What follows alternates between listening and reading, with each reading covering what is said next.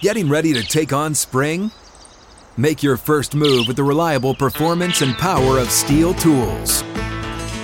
From hedge trimmers and mowers to string trimmers and more, right now you can save $20 on the STIHL MS162 or MS170 chainsaw. Real STIHL. Offer valid through June 30th, 2024. See participating retailer for details. We're driven by the search for better. But when it comes to hiring, the best way to search for a candidate isn't to search at all. Don't search, match with Indeed. If you need to hire, you need Indeed. Indeed is your matching and hiring platform with over 350 million global monthly visitors, according to Indeed data, and a matching engine that helps you find quality candidates fast. Ditch the busy work. Use Indeed for scheduling, screening, and messaging so you can connect with candidates faster. Leveraging over 140 million qualifications and preferences every day, Indeed's matching engine is constantly learning from your preferences. So the more you use Indeed, the better it gets. And listeners of this show will get a $75 sponsored job credit to get your jobs more visibility at Indeed.com slash lalas. Just go to Indeed.com slash lalas right now and support our show by saying you heard about Indeed on this podcast. Indeed.com slash lalas. Terms and conditions apply. Need to hire? You need Indeed. Now, in baseball and basketball and hockey, where you often have five and seven game playoff series, you have a safety net that protects against the fluke, and so the better team will usually win out. The truly great summon their greatness when the stakes are highest. Now, I love playoffs. I love that second bite at the apple. I love that the pressure is ratcheted up. I love that the unpredictable can happen. Hello, Sunshine.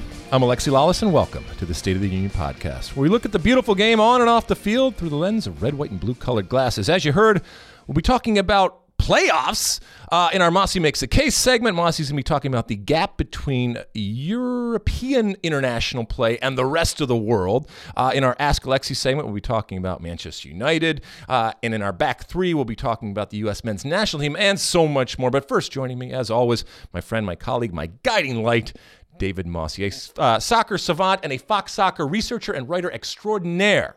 Mosse, how are you on this Monday morning? I am good. Back in LA after a fun weekend. Fun weekend? Yes. Oh, really? Do tell. You familiar with a guy named Eric Wynalda? I've heard of him, yes. Former U.S. international legend, great goal scoring machine, and former colleague here at Fox, and now, if I'm not mistaken, the head coach over there at the Las Vegas Lights, right? Correct. On Saturday, Ian Joy and I drove to Las Vegas to It's like swingers. Look at you. You went to Vegas? yes to attend the Las Vegas Lights last home game of the season. Vegas, baby. All right. We stayed at the Venetian, and uh, I was dealt a very pleasant surprise when I arrived. I had gotten a normal size room, Mm-hmm. but I was upgraded to one of their nicest suites. Uh, stayed in a Well, they know a palace, high roller when they see it coming, right? A big fish. What do they call it? That's uh, right. You know, oh, a whale. The whale is in. Okay. Uh, but it was uh, it was a great experience. Eric could not have been a better host. We met up with him a couple hours before the game. He introduced us to everybody, uh, took us uh, onto the field during warmups. Uh, then after the game, met up with us again. We hung out with him and his lovely family. So great experience all the way around. Great to reconnect with him. Fun times. uh, what was the score? Uh, they lost two 0 He's he's fighting for that playoff spot right now, right? Is that what's happening? I think that fight That's is it. The fight. the fight is done. yes. Uh, but you had a good time. Did you gamble? Uh, no, I am not a gambler at all. so well, they didn't see the whale coming in down Yes. there. They just gave you a nice room. That's Did right. you yeah. eat well? There's always good food in Vegas. I did eat well. Yeah, nice restaurant at the Venetian. You've been to Vegas before, right? Uh, this was my third time. Oh, okay. All right. Well, you should try gambling. I'm gonna throw a little bit on there just to you know live it up. Have you have you ever gambled? Have you ever done blackjack or? Definitely not that type of gambling. Uh, I have in my previous visits to Vegas uh, made some sports bets, but I didn't even do that this time. Ah, okay. So Got it. I was in where was I? DC. We'll talk more about the uh, the actual game uh, that I was there for U.S. against mighty Cuba. But uh, I, am passing you once again good wishes and salutations from the people of DC. More than once, while walking on the street, people came up to me and wanted me to specifically say hello to Mosse. Okay, so your your your name and your character and your personality precede you when it comes to the. I can't tell you the amount of people that come up to me and and, and mention the, the the podcast specifically, but there were a couple, including this one gentleman who was adamant that I make sure I tell you hello and how much he likes you uh, on the uh, on the pod. I mean, he's just basing it off the pod, so we, we know that that can be dangerous. But from him to you, he was he was. I feel like after I talked to him, I felt like there was a part of me that felt we, are not giving you your due. Are you getting your due? If anybody out there is under the impression that David Mosse doesn't do anything uh, uh, or is a, a second fiddle or anything like that, let me put that to rest. This is David is and is has been and continues to be incredible. But he I, he felt like it was important that I tell you how important you are and how much you mean to the people that are listening out there. Uh, no, I, I really, really appreciate that. Thanks everybody for listening. I'm uh, trying to get better at this. relatively new at it, but uh, if somebody out there is enjoying it, you thought I was going to make some snarky comment, but I, I did. I, was I, was hoping for some. I decided to comment. actually have a real human reaction to that. Well, we, is, there's none of that here. We have none of that. Uh, you know, any type of real human interaction or reaction is expressly forbidden in any type of podcast uh, or, or, let alone 2019 uh, world. But I'll let it slide for this time. All right, go back to the robotic self that we we know and trust. All right, Mosse, anything else? Nope. All right, should we light this candle? Yep. All right, as you know, uh, each and every time we kick off the pod with Alexi Lalas's State of the Union. Yes, it's time for my State of the Union where I look at a part of the game from an American perspective, and this week it goes a little something like this. It's MLS playoff season, that time of the year when we debate the fairness and even the need for that traditional American system that provides a second bite at the apple. Now, MLS has always had playoffs, but they've been in a decades long search for the right playoff formula. Almost every year, there have been changes and tweaks, big and small, and this year is no different. The 2019 playoffs have been condensed, with MLS Cup happening November 10th.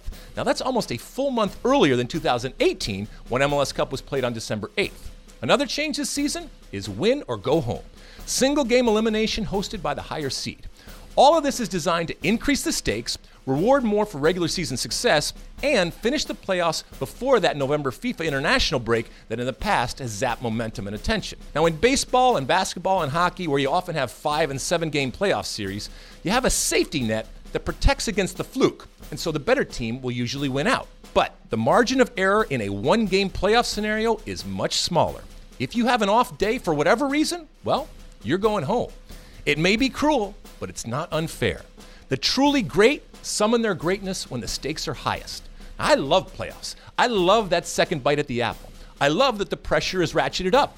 I love that the unpredictable can happen. I don't think playoffs devalue or diminish the past.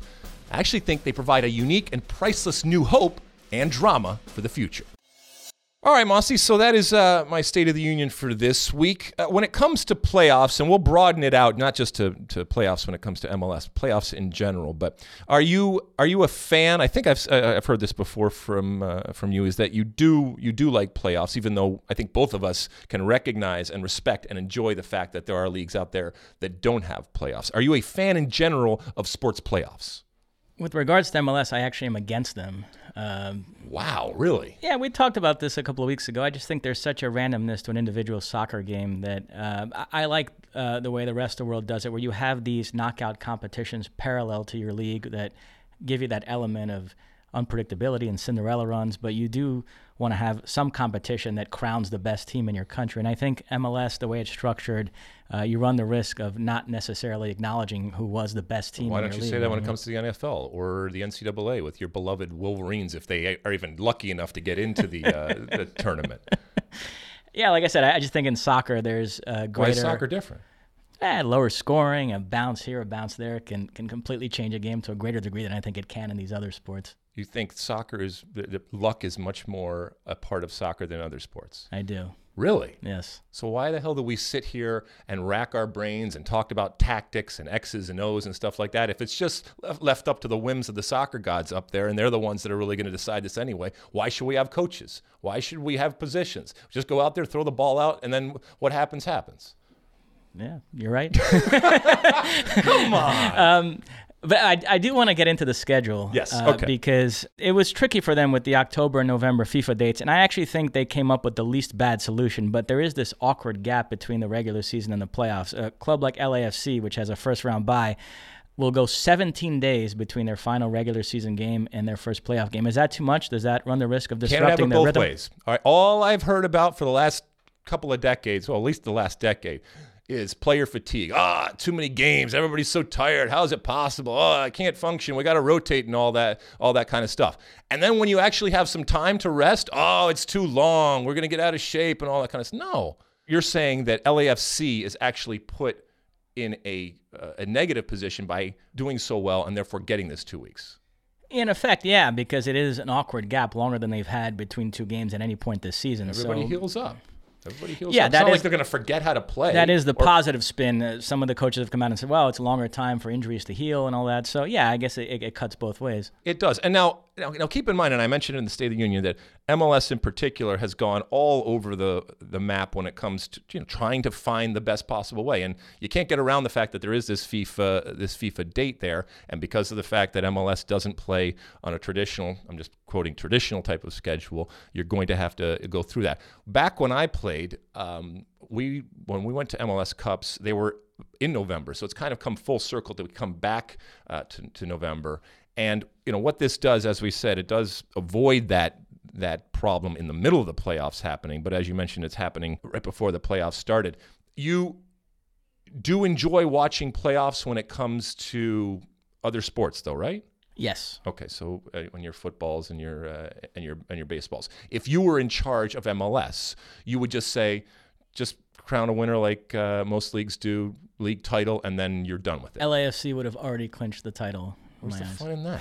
Why are you so Why are you so boring? What's the problem? Why I don't understand why you're so. It's just all about fairness in, in, in when you're looking at it. Yeah, like I said, with MLS, when you already have uh, everything geared towards parity and leveling out the playing field in terms of the salary cap and all the roster restrictions, to then throw this sort of Russian roulette playoff on top of it, I think is is too much. Uh, I want a little bit more meritocracy. So then, if uh, and when LAFC chokes in the playoffs, right? First off, you wouldn't look at it as a choke. You would just look at it as the soccer god smiling on, Right. not smiling on that day and, and going on. But if and when they don't win MLS Cup, you will look at whoever does win MLS Cup as a false champion, a paper lion, a uh, uh, uh, someone that doesn't deserve the the praise and the attention that they are going to get, especially to the detriment of the team that w- did it all regular season. Yeah, I mean, we, we ended our conversation two weeks ago when San Jose was still fighting for that last Yep. playoff berth. I said, if San Jose get in, get hot, go on to win MLS Cup, would they have a better claim to having been the best team in MLS this season than LAFC? And you said without hesitation, yes. And I think no. I would look at it as LAFC proved themselves over the regular season they were the best team, and they just faltered in the playoffs while somebody else got hot at the right time. What are you drinking in here? Is this, is it's not vodka, is it? You're, you're crazy. You're crazy. But uh, can we get into some of the specific matchups? Yeah, we can get into some of them, and we're definitely going to do a bracket type of thing. But let's definitely get Well, into a couple. I, of the, I know uh, a lot of folks here. in the West are salivating over the prospect of LAFC versus the LA Galaxy and Seattle Portland. Seattle heavily favored to get past Dallas. Portland, although they're the lower seed or trendy pick to knock off RSL, and then uh, Galaxy, Minnesota, sort of a toss up. But as we've talked about, there is this notion, although the Galaxy have given us no reason to think this, just based on the pedigree of the coach and some of the players, that once the playoffs come around, they're just going to flick this switch and become world beaters. Uh, so just give me your overview of the West and how you see it all playing out. Like I said last week, I have all of the home teams winning. Now, where is that?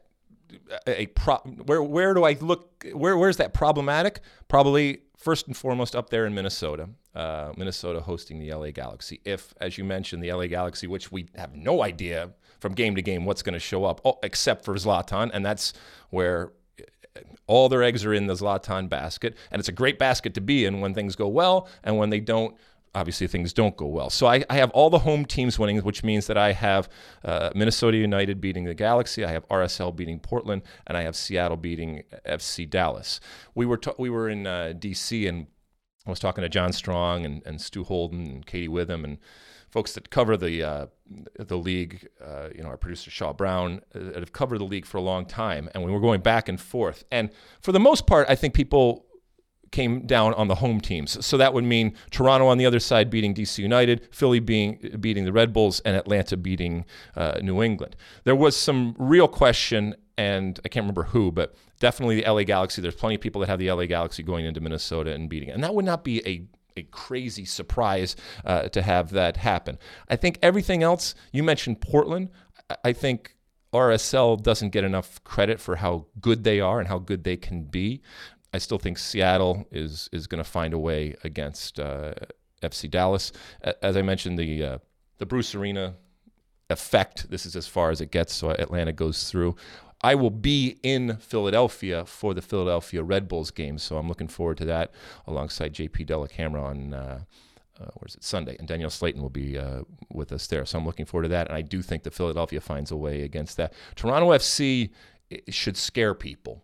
Uh, I think they are they are good. I think that they will beat DC, and then if that happens, they play NYCFC, and you know on those days, like I mentioned in the in the uh, State of the Union, which is one of the one of the things that I love about playoffs is those days can happen. One of the things that you don't like about playoffs is that those things can happen. I mean, why are we even discussing this if you don't even put any value uh, or credence to anything when it comes to playoffs? Uh, two larger questions in the East. uh, I don't think we've discussed this on the pod, but the NYCFC stadium situation, yes. the, the, conflict with the Yankees, the mm-hmm. fact that they might have to play big playoff games, including MLS Cup at Citi Field, I guess it yep. would be.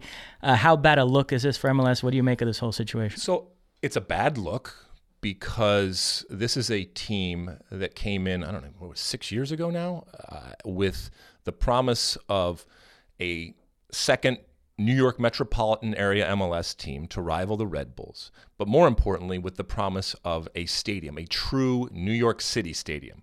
Not when we say New York Red Bulls, do we really mean New Jersey Stadium? And it has not come to fruition. Now, look, it's easy from the outside to say, why haven't you done it? And anybody, both from the outside and inside, the reality is land is precious. And even when you find that land, getting the ability to actually build a stadium is difficult. But that was part of the promise. And that it's taken this long, I don't think anybody internally, when it comes to NYCFC or the league, or externally expected it to take this long.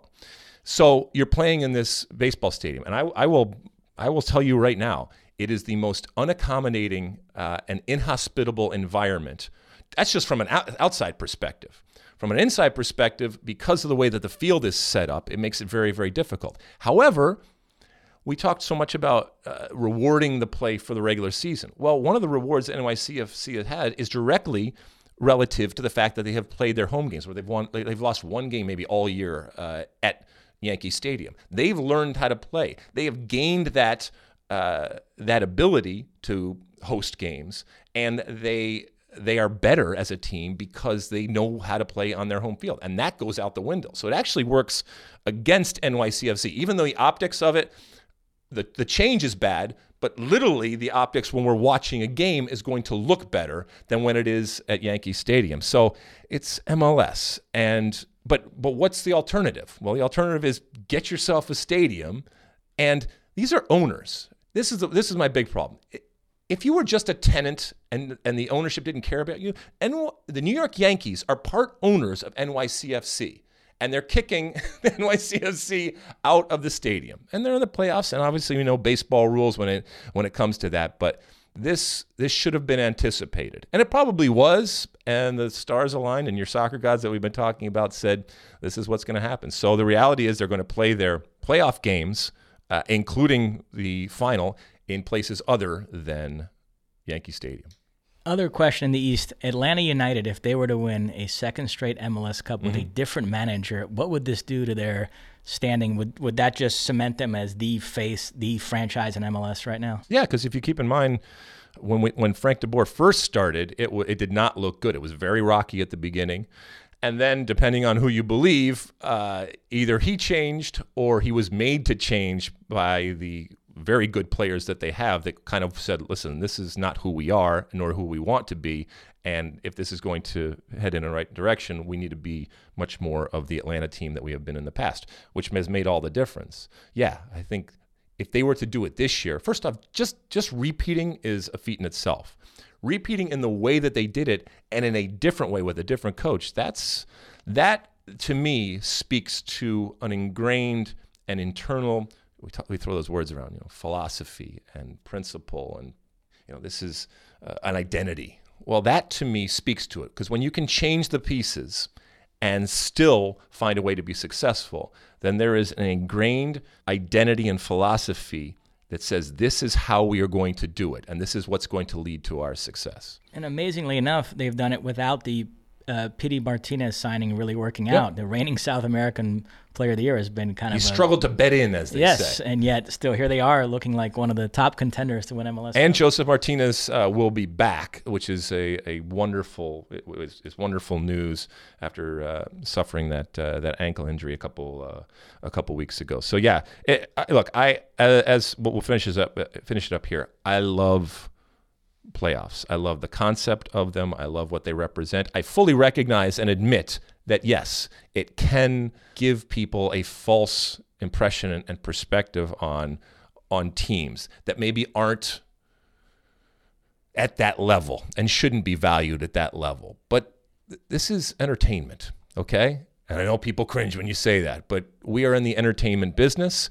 Uh, this is sports entertainment. And the things that you can do to bring additional meaning and value and relevancy to games going forward and to crank up that pressure and crank up that interest, all that you can do I think should be done and I think should be applauded. And don't tell me that all those leagues that you hold so high, all right, wouldn't love to have playoff scenarios at the end of those seasons. I was about to go there just to rile Well, up the ahead. purists on the way out. Uh, we look at it in terms of does MLS need to conform to Europe, but you would take it the other way. We talk about how top heavy and predictable some of these European leagues are. You would actually introduce playoffs if you were running those leagues. Yeah, look, uh, Klopp, wonderful manager, all right? Here's what I need you to do. Not only do it in the regular season, okay, but parlay it into success in the postseason when everybody does get that second bite at the apple, all right? Then, my friend, then you are a world class coach. You guys, uh, I smell a nice little Twitter uh, piece here. Look, look I, I- I will say this before before we go. The ability to have success in MLS for a number of reasons, I do give added value because of the parity that you mentioned uh, and the manufactured parity when it comes to the salary cap and the restrictions that are put on coaches. I think it is, I think it's the most difficult coaching job in the world because of those things that we have uh, talked about. And then, not only when you've done well in the regular season, but then you have to double down. And as I've said time and time again, good teams find a way to win MLS Cups. Great teams find a way to win a supporter shield and then go on and parlay that into MLS Cup. And you know who hasn't done that yet? Jurgen Klopp. All right, anything else, Mosse? Nope. All right, moving on. Hello, people. It's Alexi here. More of the State of the Union podcast is on the way. But first, I wanted to tell you about a service every soccer fan needs to check out Fox Soccer Match Pass. With Fox Soccer Match Pass, you can stream live and on demand matches from Major League Soccer, the Bundesliga, international friendlies, and more, all on your favorite devices. And the best part, it's ad free, so you can cancel at any time. So check out FoxSoccerMatchPass.com and get started with a free seven day trial today. Now back to the show. Mosse makes the case. All right, it's that time again. Uh, time for uh, Mosse Makes the Case. What are you casing for this week, Mosse? My case is that the gap between Europe and everyone else is widening at the international level. Last week, the U.S. played their first ever match in the CONCACAF Nations League, and the reaction was decidedly different to the one 12 months ago when the likes of England and France kicked off their UEFA Nations League campaigns. The creation of the UEFA Nations League was hailed as a masterstroke because it added more worthwhile matches to the calendar, while the introduction of the CONCACAF Nations League has been roundly criticized for adding more worthless matches to the calendar. Whatever you think of the merits of those arguments, I do think there's a growing sense that when it comes to international football, if a European country is not involved, it doesn't matter. Europe has won the last four World Cups. Three of the last four World Cups have featured all European finals, and the last World Cup featured all European semifinals. So, if everything you do in a cycle is with an eye towards the next World Cup, the feeling is if you're not testing yourself against European opposition, you're not really accomplishing much of anything. The problem, of course, is that with the advent of these nations leagues and the elimination of the Confederations Cup, Europe is walled off from the rest of the world like never before. What will that mean in 2022? It remains to be seen, but I fear it means the gap will widen and international football, which is supposed to be an antidote to club football, will increasingly feel like an extension of it. Oh, interesting. Interesting. Uh, I don't necessarily disagree with you, but I would ask you this How did European, and I'll use your vernacular, football rise to the great heights that it has achieved at this point? Over the, let's say, over the last hundred years. Hmm.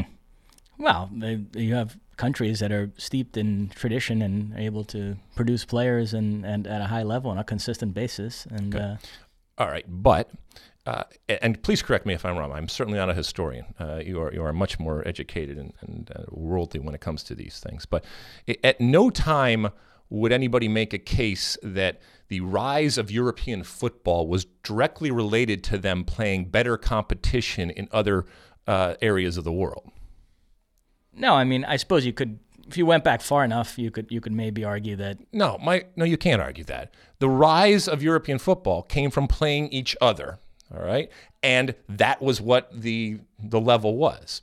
So if by playing each other you can get to the level that we have right now, then I know this is theoretical another confederation could play each other and eventually get to that level. Why does why do you have to play against Europe in order to get better? So you don't buy that argument because when the uh, UEFA Nations League, as I mentioned, when that launched last year, European journalists were fawning all over it. And from a strictly European perspective, I get it, but there was some hand wringing in Asia and Africa, uh, and they were concerned about uh, the lack of opportunities to play against European opposition.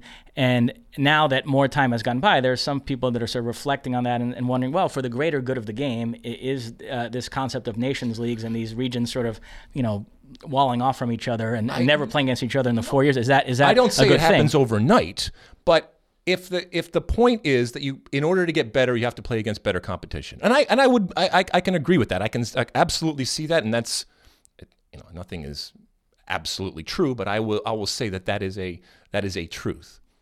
But if you're saying that Europe rose to prominence without necessarily playing against better competition, only playing within themselves, then that should be able to be replicated other places in the world. And so, this whole point of playing against other places and the hand wringing that you mentioned from these other confederations doesn't necessarily mean that you're going to that you're going to get better. Just get better by continue to play. Now, it's going to take maybe a whole lot a whole lot longer, but you can rise to whatever level it is or the level that we've seen because that's what Europe has done. Now, are you surprised at what we've seen? Because uh, I think we've all come to accept at club level that Europe is going to be the center of the universe. Sure. But there, there was this thought over the last 20, 30 years that by European clubs buying all the best players from all over the world, uh, a lot of different countries would benefit from that, and it would lead to more parity at the international level. Uh, Pele famously predicted that an African nation would have won a World Cup by now. And even people smarter than him, soccer economics folks, were predicting similar things. A lot of people thought the U.S. would be a major power mm-hmm, by mm-hmm. now. And yet, Europe is enjoying this incredible run of World Cup domination. Are you surprised by that? Are you disappointed? I mean, what do you, what do you make of that?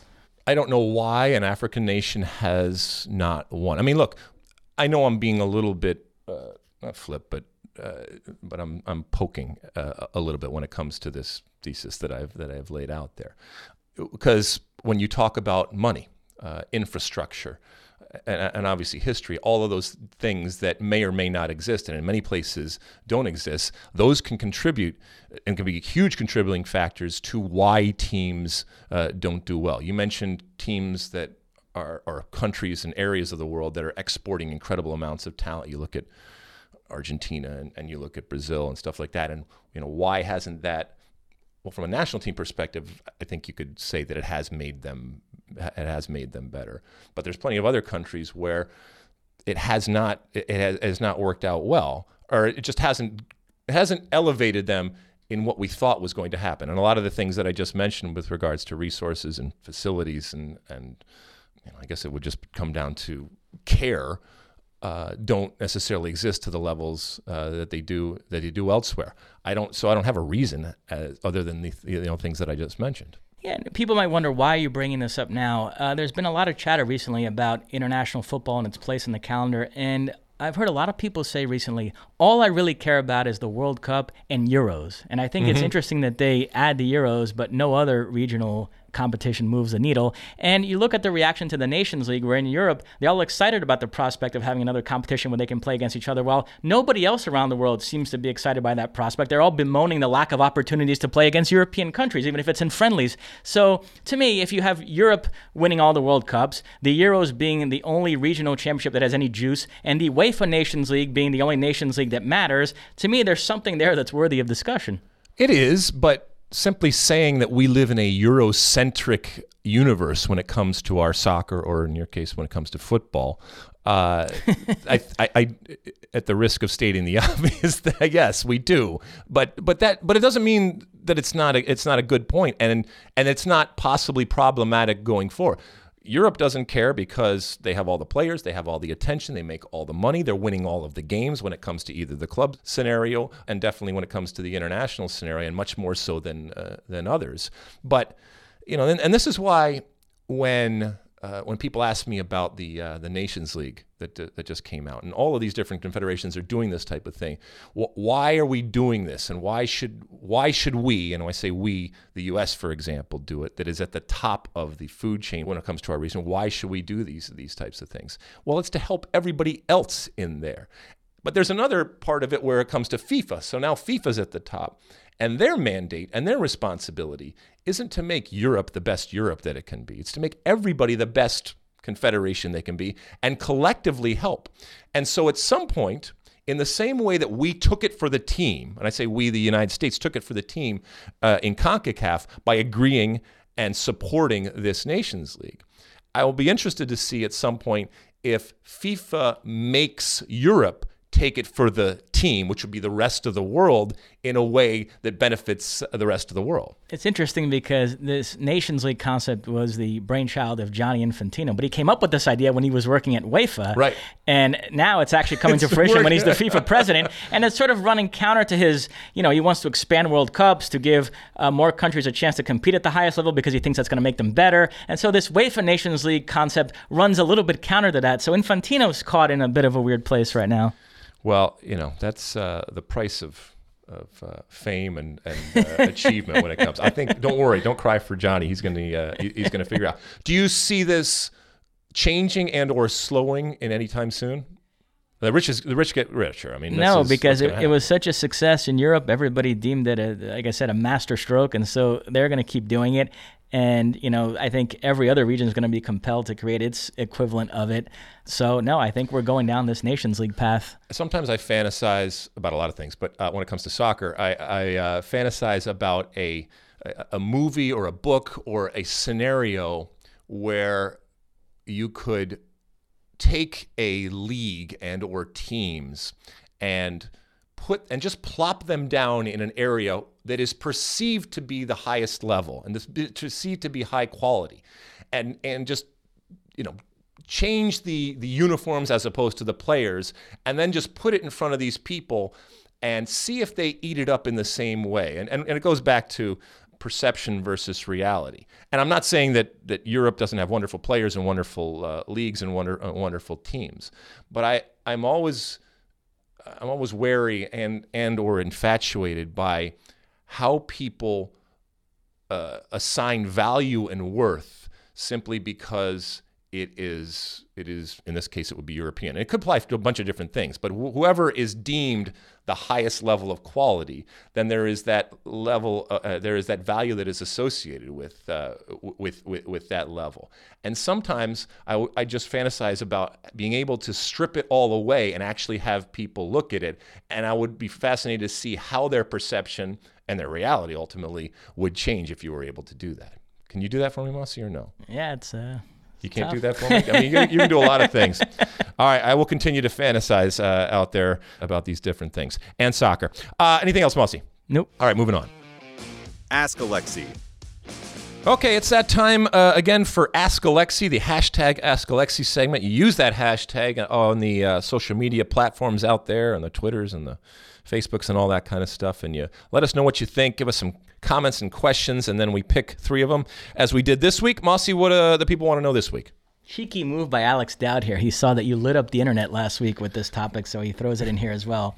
At, at James Martin, 1654, where would you place Carlos Vela in a ranking of the world's top players? Ah, yes, yes. this was uh, this was on fire. Uh, it was as if I had killed people's dog uh, when I when I put this out there. You know, sometimes uh, Twitter's such a, a, a strange beast and and an animal.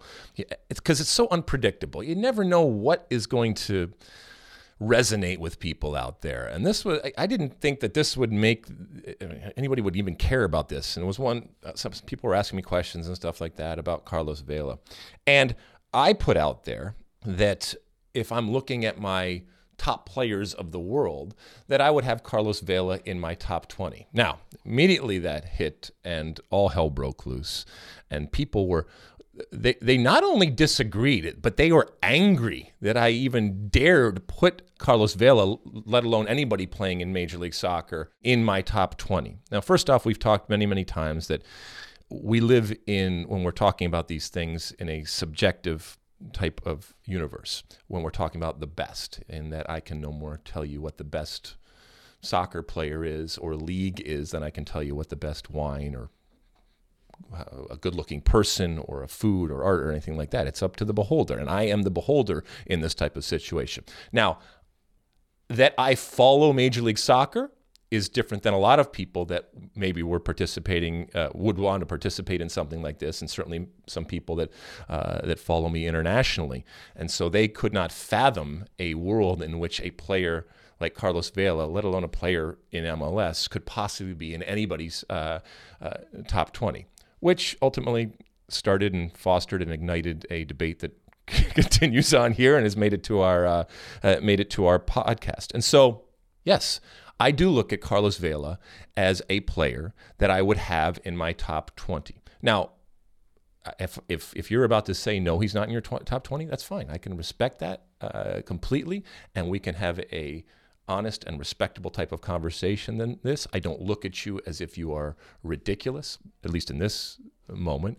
So, where would you have uh, Carlos Vela or someone like that? Not in the top 20. Okay. I think I think the larger issue is um, how do you contextualize what somebody does in a league outside of Europe to what players are doing in the quote unquote top European leagues? Uh, because you know in, in, Brazil there are a lot of people that resent the fact that the national team is comprised almost entirely of European-based players, and that doing well there is is given so much more value. They're always bringing up players in Brazil and saying they're better than blank player who's shining every week for Real Madrid, Barcelona, Liverpool, Manchester City, and so you get into these debates of how you sort of contextualize all that. And the thing I always say is you have a better argument if it's a new player who hasn't played in Europe yet, because then we don't know. But if it's a guy who played in Europe and wasn't that great there, it's a harder sell. With Vela there's, you know, 10 years of empirical evidence of him being in Europe. And by the way, he had some really good seasons at Sociedad, better than some of the commenters in your Twitter thread gave him credit for. But at no point in the last 10 years, if I had asked you when he was in Europe, would you have said Carlos Vela was one of the 20 best players in the world? So to think that at the age of 30 now, based on a great season in MLS, he's now vaulted himself into that level. That's just a tough sell for people. Can you so understand that? if you don't that? make it in Europe, to and whatever make it is, whatever your defa- definition is, then it's impossible for you to be in, in the top 20. Yeah, it's it's it's a tough sell. If you played in Europe for many years and, and you weren't top 20, then at the age of 30 you move to a league like MLS and do really well, it's sort of then people are going to immediately go to, well, no, he's he's he's benefiting from playing in a in a league with lesser competition. They're not going to believe that a guy just took a quantum leap at that point in his career. A couple of things. Uh, number one, you would not argue against the uh, not the fact, but I'm putting this out there. W- would you would you agree that there are times in life when somebody goes from one situation to another situation and that new situation is so much more beneficial to them in that it plays to their strengths or they're more comfortable or their family's more comfortable or whatever it ends up being. A change of scenery can change a player, right? Yep.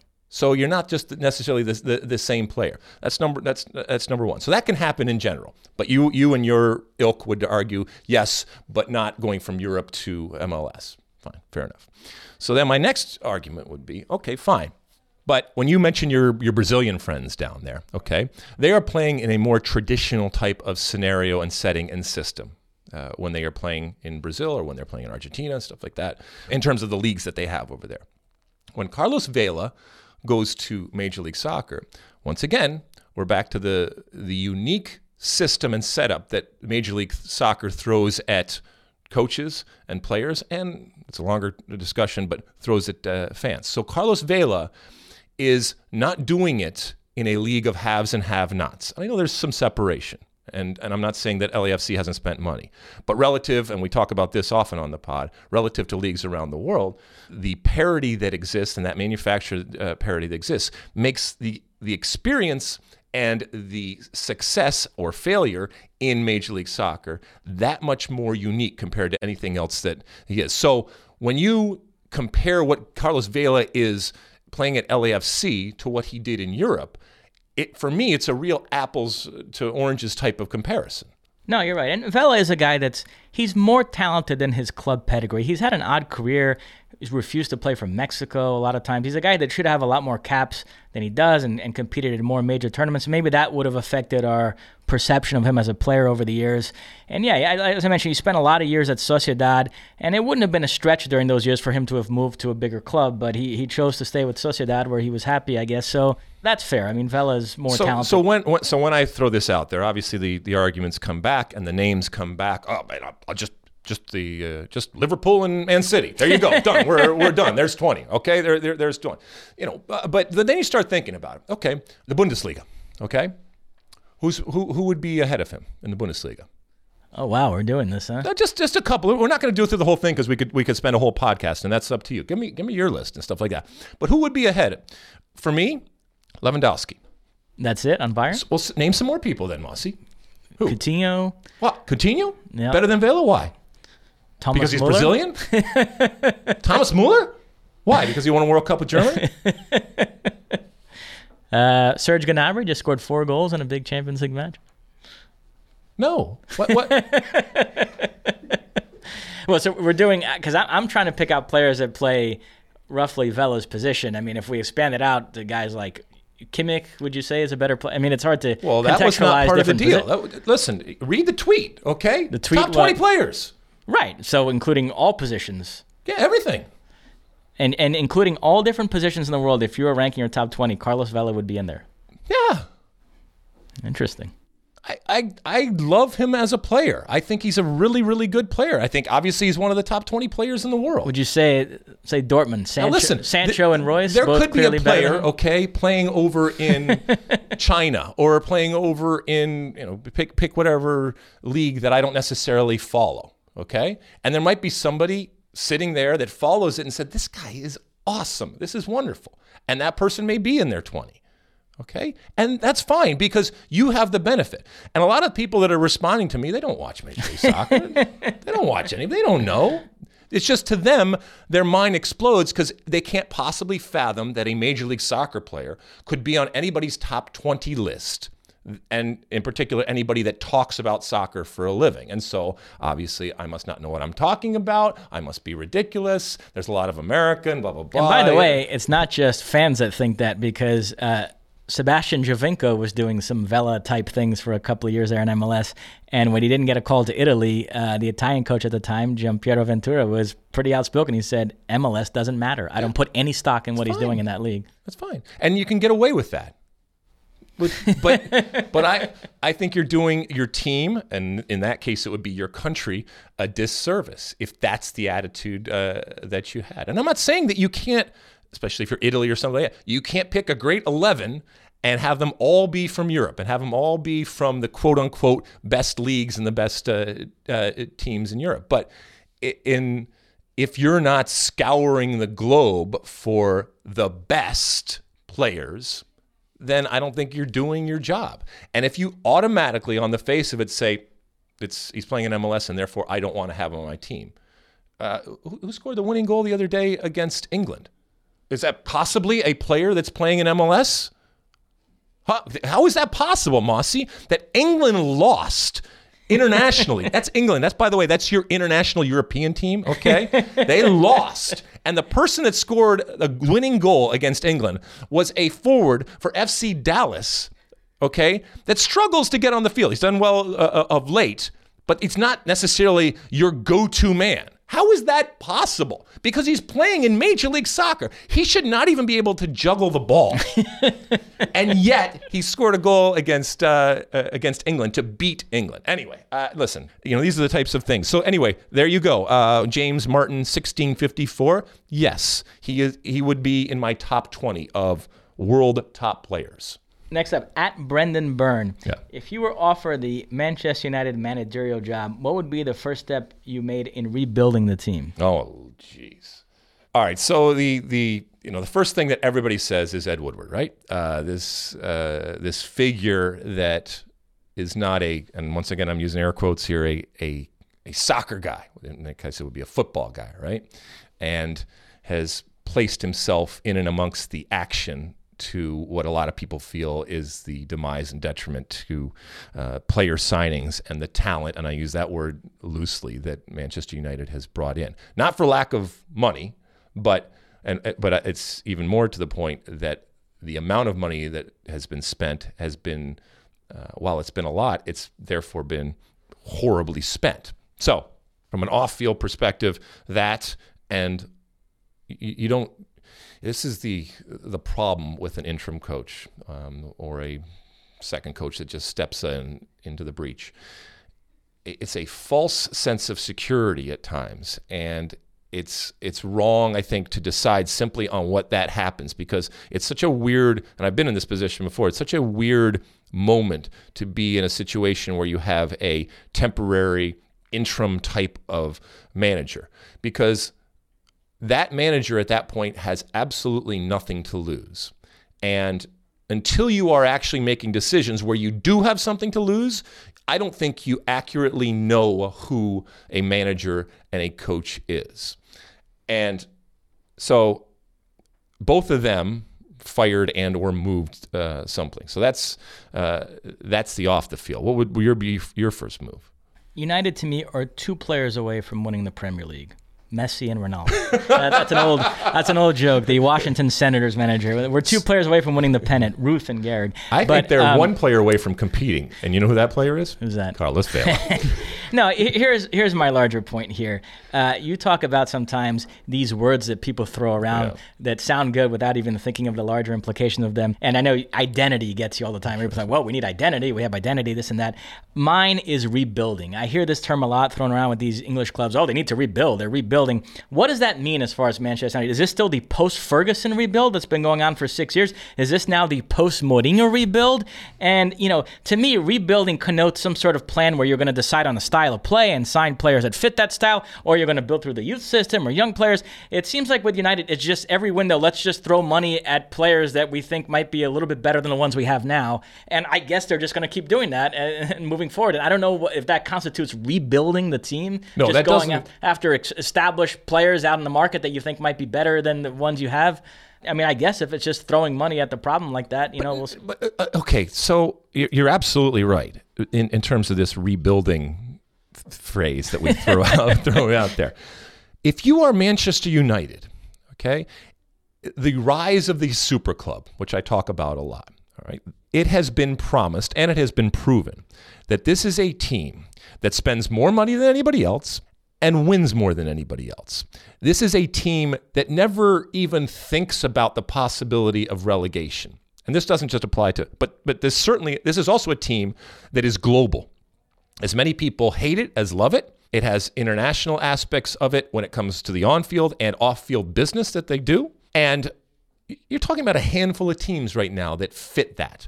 And this rise that has happened over the, te- uh, the last 10, 15 years of these super clubs, if you will, uh, and it doesn't. It, you don't even have to have a storied history. Take a look at, uh, Man City. You can you can come up from nowhere and become one of these. But now you have said this is what we are promising, and you have to be able to live up to that. And yes, the way that Manchester United gets out of this is by spending money and spending more money, but spending smart money. Because to be fair to I don't know if we're fair this, but they have spent lots of money. It just hasn't been smart. And that's why it gets back to the leadership and the people that are making those ultimate decisions on how to spend that money. A, a rebuild, that's where you clean house. That's where somebody comes in and says, of the 25 players that I had on my roster last year, I've kept three of them or something like that. That's a rebuild. That's a whole rebuild. And I'm gonna I'm gonna play young teams. And in the process, I'm gonna risk relegation. Now, while they are in the bottom half of the of the table, there is nothing that said that that was the plan and that this that this is five years on, down the line we're going to see the uh, the fruits of our labor. Do you think they've lost enough luster that if they're competing with a Real Madrid or Barcelona for a player, if the money's the same, can you envision any scenario where that player picks Manchester United or even in England against competing against Liverpool and Manchester City? I think they have severely damaged the brand when it comes to the recruiting process. I don't think that players look at Manchester United in the same way that they looked at it, certainly not 10 years ago, but even a couple of years ago. And I think that's that's the major problem because even if you have good people that are smart people that are going to make the right choices, they still have to be able to convince those players. And maybe that's where their value comes. Maybe you get people in there and you're going to have to get people in there that not only understand the game and are smart in the decisions they make, but they can go in and they can convince players that at this point in 2019, 2020, look at Manchester United in a very different way than they did in even the near uh, the near past. If you can get those people in, that that's going to be important. But convincing those players, I, I think it's I think it's a hard sell right now. And I don't think that there was a time in the last let's say 20 years that I ever thought it was going to be a hard sell to get a player to go to Manchester United. I don't know. Last one uh, was the fun one. Uh, we'll see how we'll see if you how fun you think this is. At Cachamarca ZVX, were you aware that the Spanish language announcers claimed you flopped when you got hammered in the nuts in the Gold Cup final in Pasadena? Wow, a graphic tweet.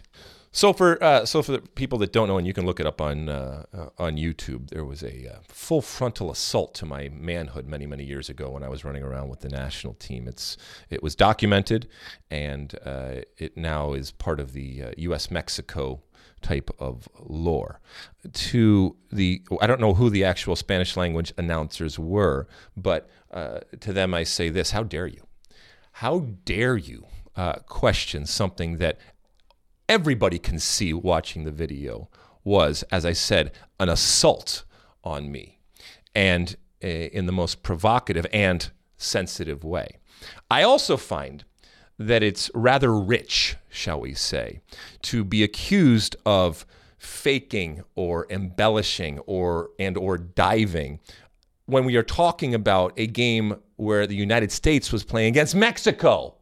Okay? If there was any embellishment and faking and or diving in that moment. It's only because I learned it from the Mexican players. Okay, I will tell you this uh, in, in all honesty, I reacted because it wasn't a graze. It wasn't a graze, my friends. This was this was full on, and but I will be honest with you. Once I knew that it happened, and once I knew that you know where and how it had all happened, uh, you're damn right I'm going to play it up. You're damn right I'm going to writhe on the ground. But I think it was justified. Um, did my, I'm going to call it antics, but weren't antics, but did my demonstration in that moment uh, equal the level and the velocity of the actual hit to my nether regions? No, I will give you that. Okay. But in no way do I think that it rose to the level of, what did he say uh, down here? Flopping or something like that. Absolutely not. And uh, that, uh, that so much was made of it, I think, is completely, uh, completely justified. And um, I, have, I have since forgiven said culprit who shall remain nameless. You can go look it up, but I have moved on. During uh, Dennis Miller's short-lived stint as a Monday Night Football announcer, I remember one game. Uh, Al Michael said that a player was suffering from a minor groin injury, and Dennis Miller said, "No such thing as a minor groin injury." yeah, it was. Yeah, it, it, it came out of uh, nowhere. We were in kind of like a, a big group in a scrum, and, and you can see it on uh, online, which is why the player felt at that moment that they had the ability and obviously the pathway because everyone was kind of uh, around. Uh, had it, good for the uh, the refereeing crew in that moment. They were able to see it and they were able to uh, to do their job. It'd be interesting. Even back, it, it, we didn't obviously have VAR back then, but VAR would have caught it, no problem, no problem. Anyway, I've sufficiently recovered both physically and mentally from that uh, incredibly uh, difficult moment. All right, that is it. That is it. That's it. All right, listen. Uh, use that hashtag Ask Alexi out there and uh, send us your comments, questions, and concerns, and we will read them, whether they uh, involve uh, the incredibly ludicrous uh, assertion that Carlos Vela is possibly in a top 20 list of best players in the world or a direct kick to my uh, manhood. Whatever it is, send those through. All right, moving on. The back three. All right, it's time for the uh, back three where we look at some big stories and games and moments out there. Mosse, what uh, do we have in the back three this week? Uh, we start off with the U.S. men's national team. Mentioned earlier in the pod, they kicked off their CONCACAF Nations League campaign with a hard fought 7 0 win over Cuba. Mm-hmm. Uh, we're taping this on a Monday. They face Canada tomorrow in Toronto. Uh, these matches occurring against the backdrop of the two year anniversary of their incredible qualifying defeat to Trinidad, which occurred on October 10th, 2017. So, first, a match with Cuba. You were there. You were covering it. Yes. Uh, did you take anything away from that game? What did you make of it? Well, first off, it just reinforced the level that the U.S. men's national team has dropped. And I say that for a number of reasons. Uh, we were in D.C., it was not a, a big crowd when it came to the national team, and there was a point where the U.S. men's national team playing was a big deal and in a place like DC. So it wasn't a great environment. To be fair, you also weren't playing a great opponent in, in Cuba, and that's where the actual assessment and or lack of assessment comes from. This was a horrible team. This was a team that players are defecting before the game. This is a team that everybody else beat up on. This is a team going into the game. Greg Berhalter and co knew they were going to have a lot of joy and opportunity.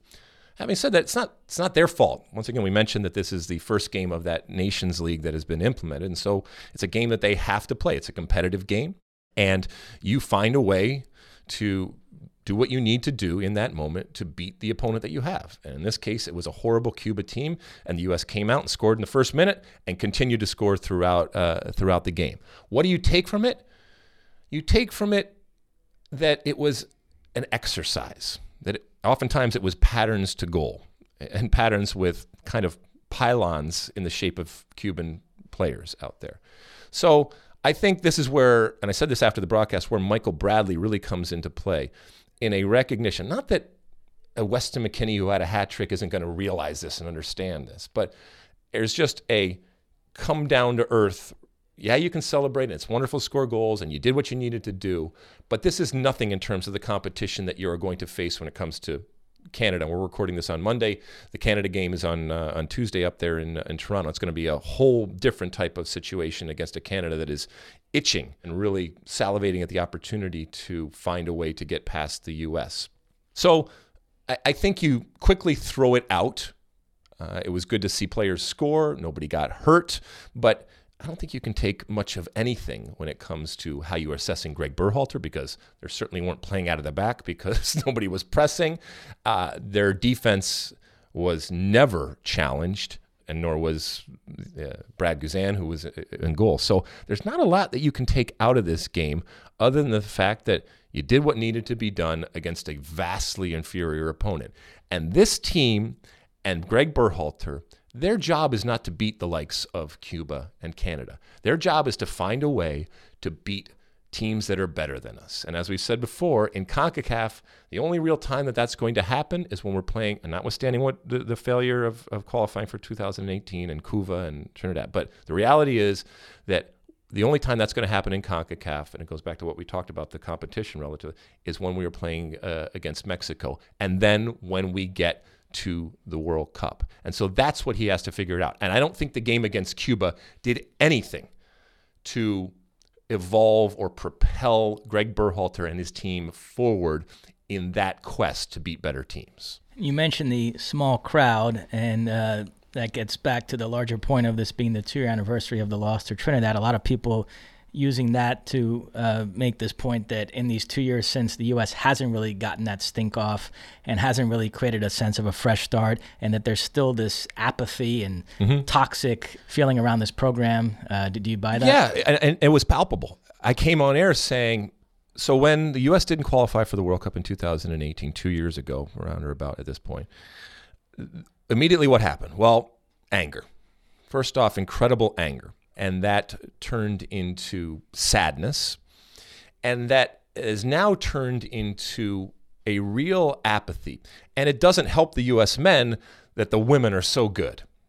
and have become they were darlings before, but even bigger rock stars, if you will, because of that inevitable compare and contrast that's going to happen for what happens on the field and who they are off the field, and the fact that they were put into the whole uh, fair pay, uh, and rightfully so, fair pay and, equity and, um, and equal pay discussion that goes on. So all of that combined makes me understand why there is this there is this apathy. And I can't snap my fingers and have everybody say, "Okay, we're just going to put the past behind." No, that past is going to follow this team forever, but I think it will finally go away and dissipate if and when they get back to what the initial goal has always been to qualify for the World Cup. And I think that they will it doesn't mean that they're going to be forgiven. It doesn't mean that people still aren't going to have their arms uh, arms folded. But it was just really evident that that that apathy has taken over because people. I don't think people are angry uh, or or sad anymore. I just think there's a shrug when it comes to this men's and look, Greg Berhalter and the U.S. Soccer Federation and the players they, they understand that. There's nothing they can do now other than to continue to win. But I will challenge those that say that nothing has been done. I mean, we have seen a sea change when it comes to the United States Soccer Federation. And some of it's good, some of it's bad, but don't tell me that things aren't being done and that change hasn't happened in terms of the personnel, in terms of the outlook, in terms of what you're doing. We each and every day still hear and talk about young players. This is also a team where Tyler Adams still has not uh, been there from a continual basis, and he's going to play a part once once he gets uh, once he gets back. John Brooks continues to be injured, and he hasn't played a, a part. So there's other pieces of that uh, of that puzzle going forward, and there is going to be within that, fingers crossed, and this is another charge, a Olympic team that needs to qualify and I'll be interested to see what the core of that team is and if they matriculate to uh, Greg Berhalter's team. But eh, this is Greg Ber- Berhalter right now and this team, especially when they're playing a team like Cuba, they'll never win. They can beat them as many. They can score as many goals and win as many times against a team like Cuba, and to be quite honest, a, a team like Canada. And there still will be that apathy until you get back to the World Cup and you do it at the World Cup stage. Next topic uh, Brazil on Sunday played a 1 1 draw against Nigeria. The big story here is Neymar limped off after 12 minutes with a hamstring injury, which will sideline him for mm-hmm. four weeks. Uh-oh. And on the heels of all the other injuries he's had over the last two years, there's definitely a here we go again sort of sense to this as a former player, when you when you have so many injuries like this, at what point does it get in your head? Does it affect the way he plays? Is he not going to play with the same reckless abandon? Should he start adjusting his game at this point in his career? Um, how, how, do you think sort of uh, Neymar reacts to yet another injury here? Well, and correct me if I'm wrong. You know the, the litany of injuries that he's had. This is a different injury now. I mean, this is something different, uh, or yes, or is this and, a and and this one frankly is even more concerning to me because for all the criticism Neymar takes, he's actually a guy that keeps himself in very good yeah. physical shape. I've never seen him tired in a game. He always runs the same way in the 90th minute as he does in the first. And all the other injuries he's had have come off bad challenges where you could say, okay, that could happen to anybody, sure. especially a player that dribbles around as much as he plays the way he does back injury yeah, in the World Cup. Where Zuniga yeah, yeah, nailed him in the back. If he starts to pick up these niggling injuries too, that's where you start to really concern yourself. So yeah, this is a hamstring injury. He pulled it, and he's going to be out four weeks. And so I mean, this has really uh, set off some alarm bells. Look, I, I don't think that it's. I'm not telling you or anybody anything that they don't know. In that we are seeing a a moment of Neymar right now where He's not at his best. I think he still remains unsettled in the world that, to be fair, he created right now. But that his body could possibly be breaking down. I'm not ready to go there yet, but when you mention injuries, it's one thing if it's a an injury that keeps happening, and that's concerning in and of itself. But if different things are are are happening, and a player that, as you rightly mentioned, has for the most part been pretty good at keeping himself fit and when he's on the field, if people aren't trying to decapitate him or anything like that, uh, is good. But these types of injuries, that that is not a good sign. I'm still of the opinion though that that he's he's going to be fine, and that there is still a what would be a, a second or third act to come when it comes to Neymar. Yeah, th- this was always the real reason this past summer where why clubs like Real Madrid and Barcelona were reluctant to spend all that money on him, and why a club like PSG was thinking if we get the right price, maybe we do get rid of him. Everybody uh, attached all this, all the other nonsense around Neymar to that, but I think it had more to do with his health and concern that wow, we're really going to spend all this money on a guy whose body might be starting to break down. So, well, I know we're coming off a moment where Messi was hurt, but it it also shows how amazing Messi and, and in particular Cristiano Ronaldo has been in terms of their longevity, but their their ability to to maintain that physical protection, if you will, uh, despite the fact that both of them are are marked and stuff like that. Uh, the the injuries that they've had. I mean, it's it's amazing they haven't been injured more, given the games that they play, given the target that is on their uh, back, and continue the the situations that they put themselves in. Another disappointing injury was Alexis Sanchez. Mm-hmm. Uh, hurt his ankle in Chile's friendly against Colombia. It looks like he could be out three months, and he was starting to play well again. For he's on loan with Inter now and scoring goals, and so had escaped that Manchester United nightmare of his. Uh, so that that was unfortunate to see. Hopefully he gets back on the field soon. But we'll end on this. We'll spin it forward to the club season, which okay. will resume this upcoming weekend, and the league we cover, the Bundesliga, which is off to a fascinating start. Nuts. You have Nuts. all these teams bunched together at the top, and Gladbach in first place, Wolfsburg in second. Which Wolfsburg, the only remaining unbeaten. It sets up uh, two very interesting fixtures this upcoming weekend. Gladbach are away to Dortmund. Wolfsburg are away to Leipzig. Dortmund and Leipzig were the presumptive con- challengers to Bayern. So if you're a neutral who's in this sort of anybody but Bayern kind of mode, then you have a decision to make this weekend. Do you want Dortmund and Leipzig to sort of reassert themselves, or do you want Gladbach and Wolfsburg to keep this going and maybe convince you that they are for real and they can challenge for the title? Right. What's your sort of overview of okay, going so into this weekend? First off, I love it. But if you are looking for them, uh, it doesn't matter what you want to happen. What's going to happen is that they are going to reassert themselves. Uh, Dortmund's going to win, and Leipzig is going to win uh, uh, their games. And so it's not that that Gladbach or, or Wolfsburg are going to crash back to reality, but I think when they walk into training and they look at themselves at the top of the league, they kind of look around and say, I don't know what this this isn't anything that we necessarily planned and or expected and within that I don't think that it's anything that they necessarily expect to to continue for any uh, length of time. That doesn't mean that they're going to drop down. This is you know, this is wonderful. This is wonderful for us too, who broadcast uh, uh, the Bundesliga, to have this type of bunch at the top. And you you haven't even mentioned Bayern Bayern Munich, which are two points off of uh, uh, of Gladbach right now. But this is this is the kind of stuff that you want. But I do think that Borussia Dortmund is going to have a day uh, or, or, multiple days in their future, even though they're struggling right now. And this would be exactly what the doctor ordered if they were to uh, find a way. And, and it's certainly conceivable when, uh, playing at home, right? Uh, Dortmund's at home. Correct. Yeah. Uh, a few things here for the Leipzig Wolfsburg game. Tyler Adams, who hasn't played all season, is expected to be available for that match, as is John yep. Brooks, who's been injured as well, but he played a friendly a few days ago for Wolfsburg, came out of it okay. So uh, we, we should have John Brooks and Tyler Finally. Adams, two players that you mentioned earlier in the context of the U.S. national team and how much they've missed them. Yep. that's going to be good to see. And also, you know, to keep going back to this Jesse Marsch thing. The two managers here that are orchestrating these amazing starts uh, for Gladbach and Wolfsburg. One of them is Marco Rose at Gladbach, who's actually Jesse Marsch's predecessor at Salzburg and led Salzburg to the Austrian uh, league title last season. And the other is Oliver Glasner at Wolfsburg, who uh, managed LASK in the Austrian league last season, who finished second to Salzburg. So it's interesting. Marco Rose and Glasner were one and two in the Austrian league last year, and right now they're one and two in the Bundesliga. But it just goes to show you, the Austrian league is something of a pipeline I smell to the a Pipeline. I so yeah, a pipeline. I mean, if Jesse Marsch, I keep saying this, if Jesse Marsch keeps doing well, he is going to get offered a, a very good Bundesliga job. Um, and and yeah, it's going to be fun to see if these clubs can keep this going. Uh, in term, from a history standpoint, Wolfsburg last won the title in 2009. They had this great strike partnership of Grafite and Edin Dzeko. Gladbach, you got to go all the way back to 1977, the days of Jupp Heynckes and Bertie Vogts. Uh, I don't think either one of them are going to win it this year, but I, I think you know top four is definitely a possibility. I, I love what they're both doing. Gladbach have a really good attack. A, a kid named Marcus Thuram, who's the uh, son of Lilian Thuram, which makes us all feel old. And then with Plea and Embolo, uh, Wolfsburg are doing it more defensively. They play this back three, and with Guilavogui protecting it. They also have Wout Weghorst scoring goals up there, and Brekalo setting them up. So uh, two very good teams that have been fun to watch.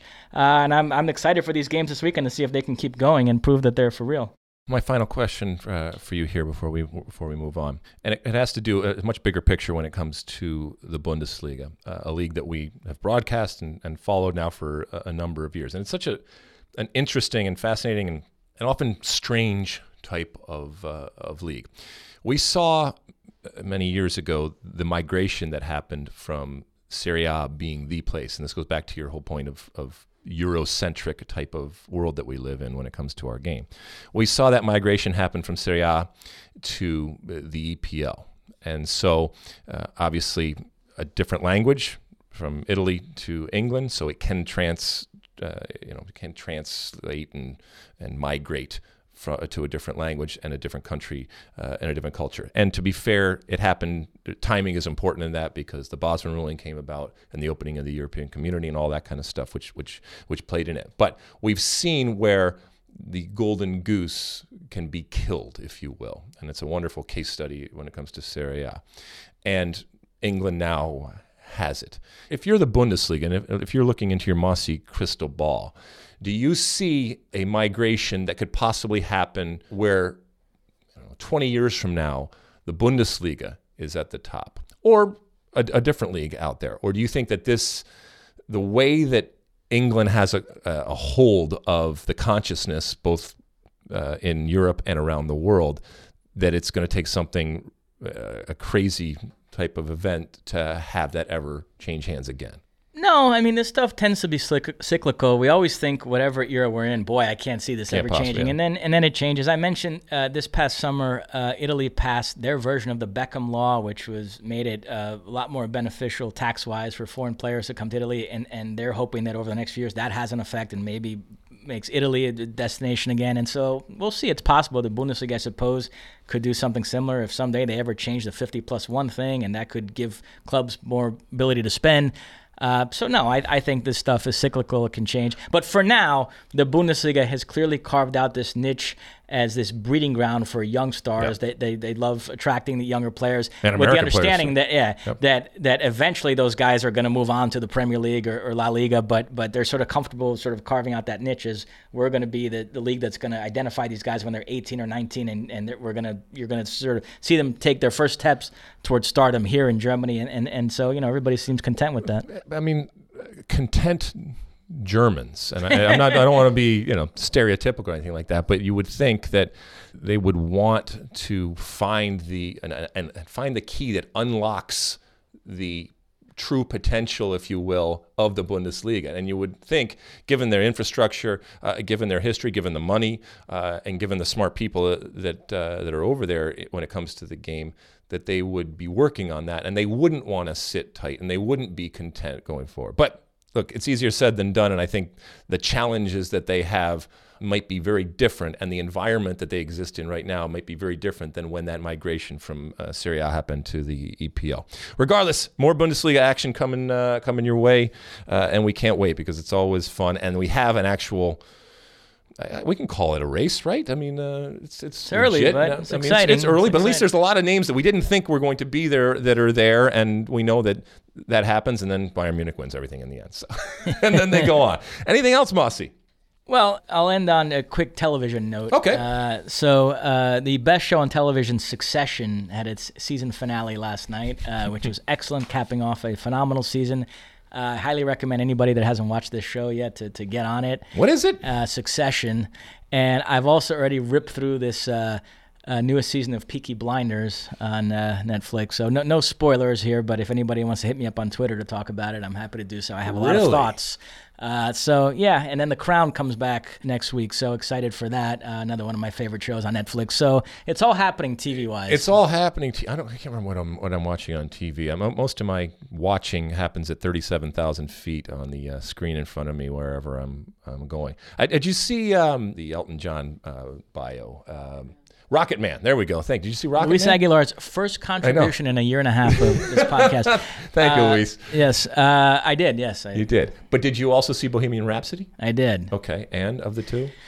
In the theater, I, I thought Bohemian Rhapsody was was was better, uh, but now I've read so much about how the liberties they took with the, the plot of that movie, and it didn't Why should really. that matter? Yeah, no, I, I'm actually not that bothered by that, but it's created enough sort of negativity around that, that film that it, it's. it, You're you're but would you say that's the better movie of the two? the Bohemian Rhapsody's a Yeah. movie? No. oh, you like the. Elton John one? So I, I, I enjoyed both, by the way. I liked both of them. I, I I will leave you with this, and I know you don't tune in for uh, uh, our our film and TV critique or review, but I saw Bohemian Rhapsody first. Loved it. Uh, the uh, I can't remember the, the actor's name, but uh, he he's he was phenomenal as uh, Freddie Mercury and all that. And then I saw Rocket Man, and I went in not expecting much. It is so much more interesting, and it is a true almost it's it's almost a, a fable uh, or a, a a fairy tale. It's incredibly romantic and and uh, so it's it's so much more of a movie. So much so that it makes Bohemian Rhapsody look like a a VH1 docudrama type of thing that they that they have done in the past. And it's nothing against VH1, but that's you get what I'm you get what I'm talking about there. It was it was so much better, and I didn't think I was going to like it at all, but it was it was magical and it was whimsical and and they just really it's it's not a traditional bio in that they certainly took liberties, but they made it into it's just I, I don't know how to I don't know how to explain it. I didn't think I was going to like it as much or be affected as much. But anyway, that's uh, that's what happened. I also saw The Joker, which. so I'm on. I'm I'm heading to do that. So we'll, we'll Yes. save that for. Uh, Um, we'll save that. And we'll also week. save it just because you mentioned Elton John. Uh, I had a, a fun debate recently about England versus United States. Which country has produced better musicians over the last 50 or so years?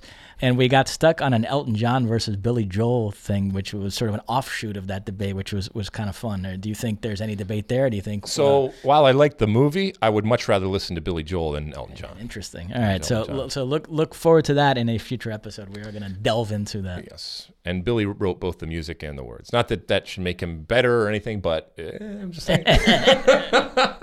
all right, so we come to the end of yet another podcast there, and you have all of our uh, limited uh, TV and film knowledge out there. Um, thank you so much for for tuning in. But at the end of each and every one of these podcasts, we talk about our one big thing.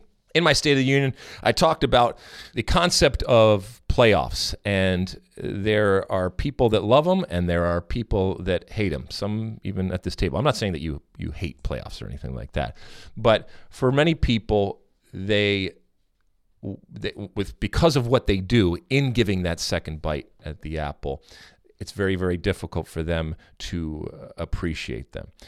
I appreciate the fact that, and this this happens a lot of times when I'm talking, and I, and I readily admit the fact that when it is la cosa nostra, when it is our thing, and therefore oftentimes it is it is different and unique, I tend to gravitate to that, and I enjoy that it's not always the same.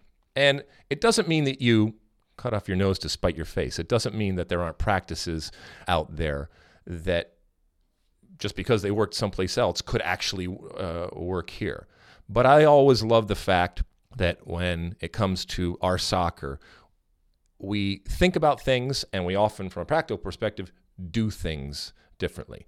And I know for a lot of people that drives them crazy uh, because uh, they feel that either it just shouldn't be done or we are doing something that is being detrimental. I don't think that having playoffs when it comes to Major League Soccer is detrimental or is the reason why people don't look at Major League Soccer in the same way that they look at the EPL or, or, or something like that. That's a much bigger conversation and uh, an interesting one to have. But owning and appreciating and valuing the differences that, that we do have, and not just to be different to be different, but to be different in order to create something that is unique and it is our own. Well, you know, that's that's something to be celebrated. And I'm not saying you have to watch playoffs in any sport or you have to watch uh, uh, MLS, but you know, as was my point in the State of the Union, I love playoffs and I think they make sports better. And I think in this instance, uh, they make a soccer league better in Major League Soccer. And so I hope that they never go away.